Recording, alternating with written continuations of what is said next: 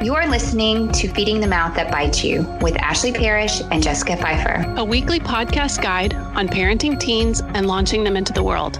As always, we are joined by psychologist and author Dr. Ken Wilgus. Hey everyone, and welcome back. On today's episode, we will continue with part two of hormones in teenagers.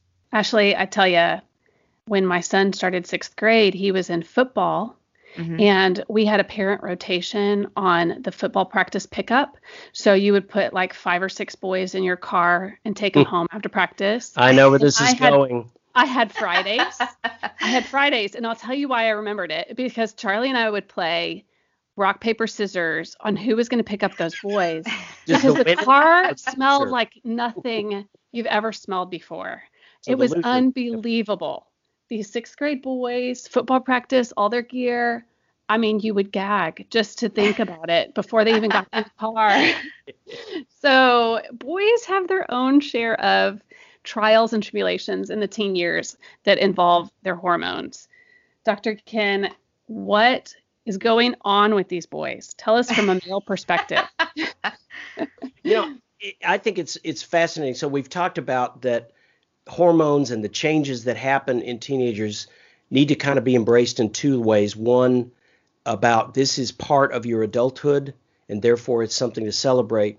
But the other part is this is part of your uh, womanness, and in this case, this is part of your becoming a man.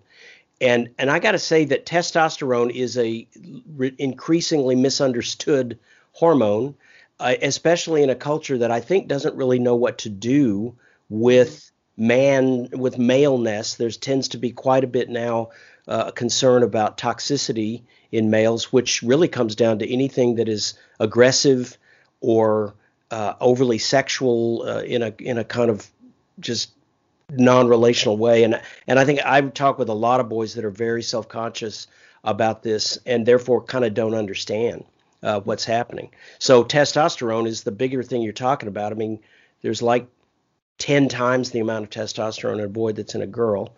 And yes, both boys and girls have testosterone, and we're in a culture that loves to talk about how it's the same. They both have the same, uh, 10 times more. It's way different. So when we talk about girls misreading the perception of how their bodies are being a, uh, kind of looked at or responded to, boys have a similar thing in that testosterone really increases your aggression and it absolutely increases the the look of your body that can be more intimidating to people than boys know. I have mm-hmm. quite a number of six foot tall teenage boys that that really don't recognize that you know, dude, I think you're scaring your mother.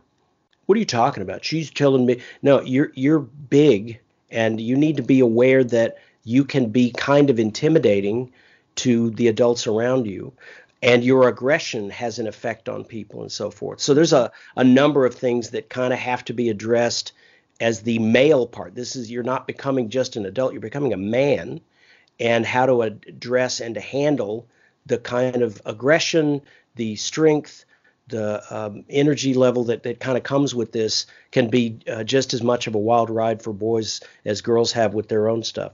Mm-hmm. So, how do we teach our sons to kind of master or control some of this rage and uh, frustration and anger that might be uh, outburst during this time?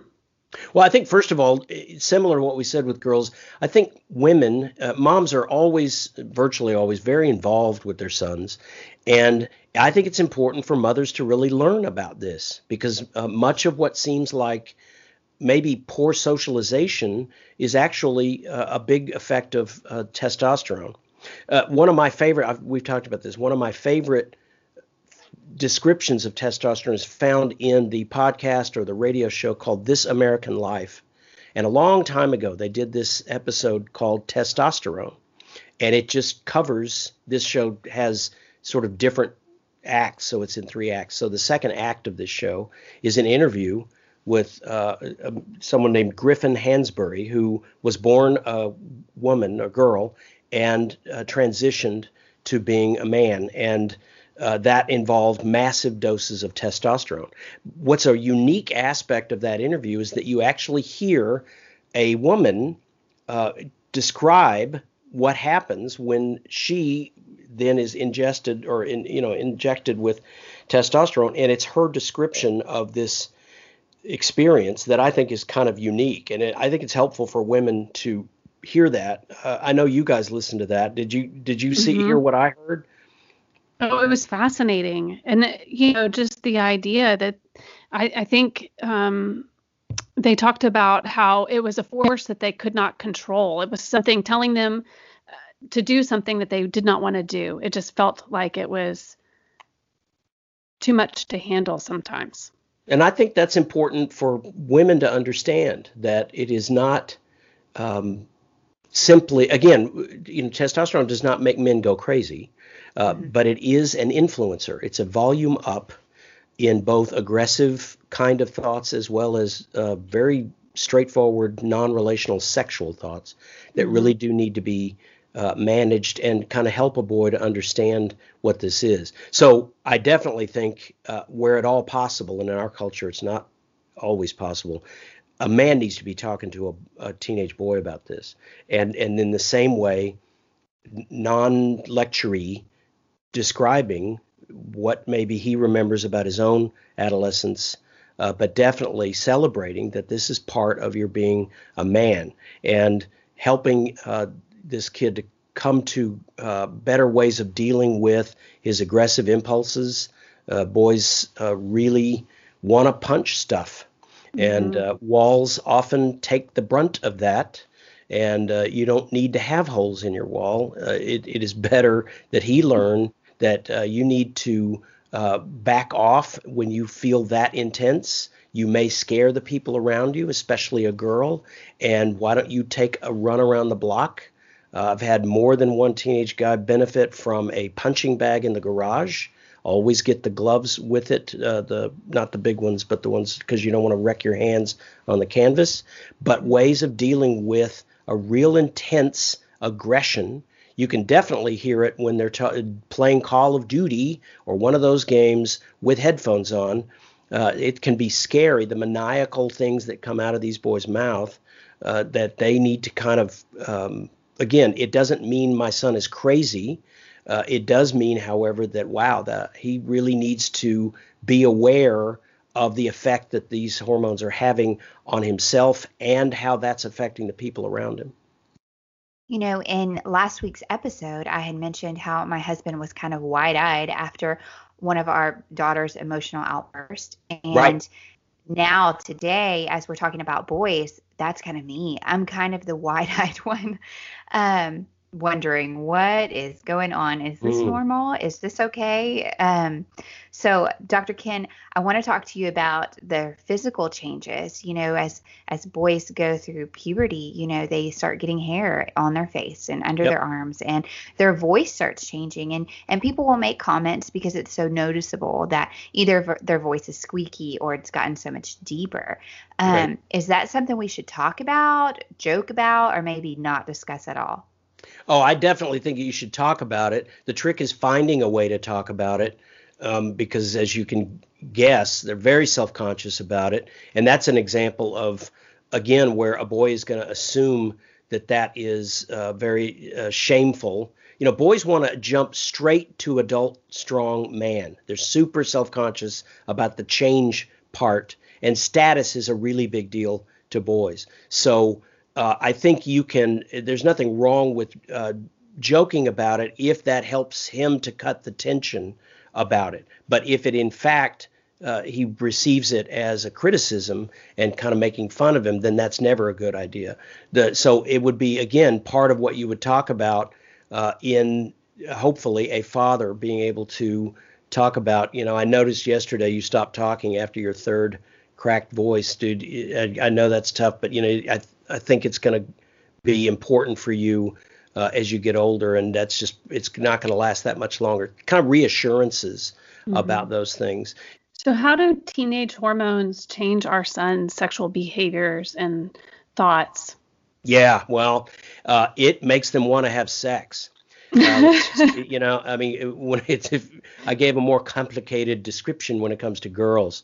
Different, but, uh, very different. Boys, boys want to have sex, that, and and it's important to discuss that with both boys and girls because um, uh, the sexual desire. Uh, again, a male sexual desire is very different from female, and I don't care what you keep hearing out there today. That's the biggest ridiculous confusion ever. That while women really do long for a connected and intimate sexual uh, interaction, men, uh, as you learned from that uh, This American Life thing, it can be surprising how non-relational it can be, and and very, you know, I guess sort of the visual is like a medical film, just the act itself, and it's it, it's not good. It is something that he needs real. Uh, he needs to know that that is there, and and and someone to go alongside him to help him to uh, accept uh, or at least plan on how are you going to deal with this? Because a lot of more and more our young men don't really want to admit that they have that and they're really trying to see themselves as not that. And i think it's kind of a losing battle. It is more a matter of how do you manage it. For example historically marriage has always been seen as an important way to tame men to kind of socialize them and make them, uh, you know, acceptable to society. Because without that, they they really do have desires that are not good for culture and for the women and all that sort of stuff. So really helping men to recognize that this is a desire that uh, you're going to uh, be holding on carefully until your wife shows up and how you do that. Secondly, a man needs to be taught that when you're dating or whatever, you need to take care of the girl that you're dating. And I don't care how that sounds to a kind of third wave feminist. It means uh, that his desires will not be the same as hers. Mm-hmm. And so, uh, you know, maybe we can someday we'll put it up somewhere on a website, but uh, my kids will definitely hesitate to tell you about dad's. Uh, well, it's actually Dr. Wilgus, how far is too far graph and I have this whole yes, I do, and it's this whole thing about uh, you know basically inter intimacy, physical intimacy from the most uh, mundane, like holding hands, all the way down to uh, intercourse, and then the other uh, line on the graph is time, and essentially there's a big difference in how men and women respond physically. Essentially, women can be uh, more and more intimate uh, that that still is basically extended intimacy but men uh, can really very early in the intimacy line they've crossed over from what feels like more intimacy to really what feels like foreplay preparing for intercourse and those are not the same thing and many many times uh, women who don't know that and men who don't know that uh, get mixed up in I thought we were just being more and more affectionate when in fact it's not it doesn't make him a monster but he is not actually going to uh, enjoy you know lots of more maybe close off messing around. He is prepared to have sex. So he needs to kind of know how to manage that. Mm-hmm. that's good. And it's important that we understand and can in the best way possible talk to our kids about it. It's an awkward conversation and one that, you know, particularly as a mom, I'm I'm gonna avoid that and just send that yeah, right, yeah. send my I husband think, right into the room on you that one. Send, you want to send your husband in there, and if you don't have a husband, yeah. you want to send a close family member. Uh, uh, and, and at the very least, there's got to be some male youth worker at your church. With these, mm-hmm. I, you know, these are professional, cool guys, and we need them to come in and be able to say it's, you know, it's one of the reasons why pornography is such an important thing for young men to understand that the effect this has on you is profound, especially in these early days of you feeling these rushes of hormones that when you start connecting these things to your visual basically what you want to see instead of learning how to serve eventually your wife and whoever she is rather than filling your mind with what you think it ought to be. Those are huge discussions to have that again gets back to this is part of your becoming a man and that's a thing to celebrate, uh, not to feel bad about, but it is also something to manage uh, and not try to see yourself as so many of our young men now are trying to do as a kind of feminized man. Like I, am not too sexual. I yeah, they are. I mean, it's just uh, having to be kind of pushed down deeper and deeper. And I think it's important too, and you've kind of mentioned this, that our daughters understand what these boys are going through, these teenage boys are going through, I think it's important that we explain to our daughters their perspective and what the boys are experiencing right now. And True. for dads to explain yes. that to their daughters and say, "Hun, you may not understand this, but this is what this boy is thinking right now." That's exactly right. And in a gentle way that doesn't mm-hmm. that doesn't really scare her like that you know the speech that sounds like men are uh, boys are all animals it, yeah. it's that's not true but there is an aspect they need to understand i think you're Just exactly right Right, to be understanding of what they're going through. So let me ask you a question. My insurance thinks that uh, my car insurance thinks that my son is very risky because his insurance is way more than a daughter's insurance. Explain this to me. And is it related to hormone? Are they are they different because they have different hormones? Well, you know that's a really great point. I always find it fascinating that insurance companies can get away with in our culture that like you can't discriminate uh, how do they do this? Well, yeah. it's data. They have actuarial tables. They don't have to describe why. Uh, yeah, I do think hormones play a role in it for sure. That men or boys are aggressive. Uh, they're much more. They enjoy risky stuff. Hormones play a big role in that. But all an insurance company has to say is, "Well, here, let me show you this graph." Uh, I don't know why. I don't know. Uh, I don't need to tell you why. I can just tell you the rate of accidents for these boys is way higher, and then they can get away with that. Mm-hmm. So yeah, it does contribute to that for sure, and is part of again not trying to uh, accidentally teach this boy that your aggressive impulse is something uh, weird and crazy and wrong with you. It is, yeah, that's part of how this life uh, is going to be, and and part of you becoming a man, and you need to learn how to manage it and control it and mm-hmm. that's a mm-hmm. much better approach again rather than again i worry that we're in a culture that actually is just trying to look the other way and hope that real uh, intense maleness just kind of goes away dr ken do hormones affect boys ability to communicate that's a good question I, um, i'm going to say i don't really know the answer to that i do know that in general hormones may play a role in a girl's ability to use words better than boys, but that mm-hmm. gets more into brain development and some of the differences in male and female uh, brain. So indirectly, yes, but I certainly wouldn't say that increase in testosterone is why boys can't put words to what they're doing. Uh, it, it, it is just it's part of the general development that that both boys and girls have. Uh, and uh, you know, again, in a general way, not all girls are good at it, and some boys are great at it. But there is that difference. So I think indirectly, yes, uh, it's certainly, as you can think about it, if uh, the hormonal changes in girls uh, does in general cause them to want to connect more, it's part of who they are. Well, then words are definitely a part of that.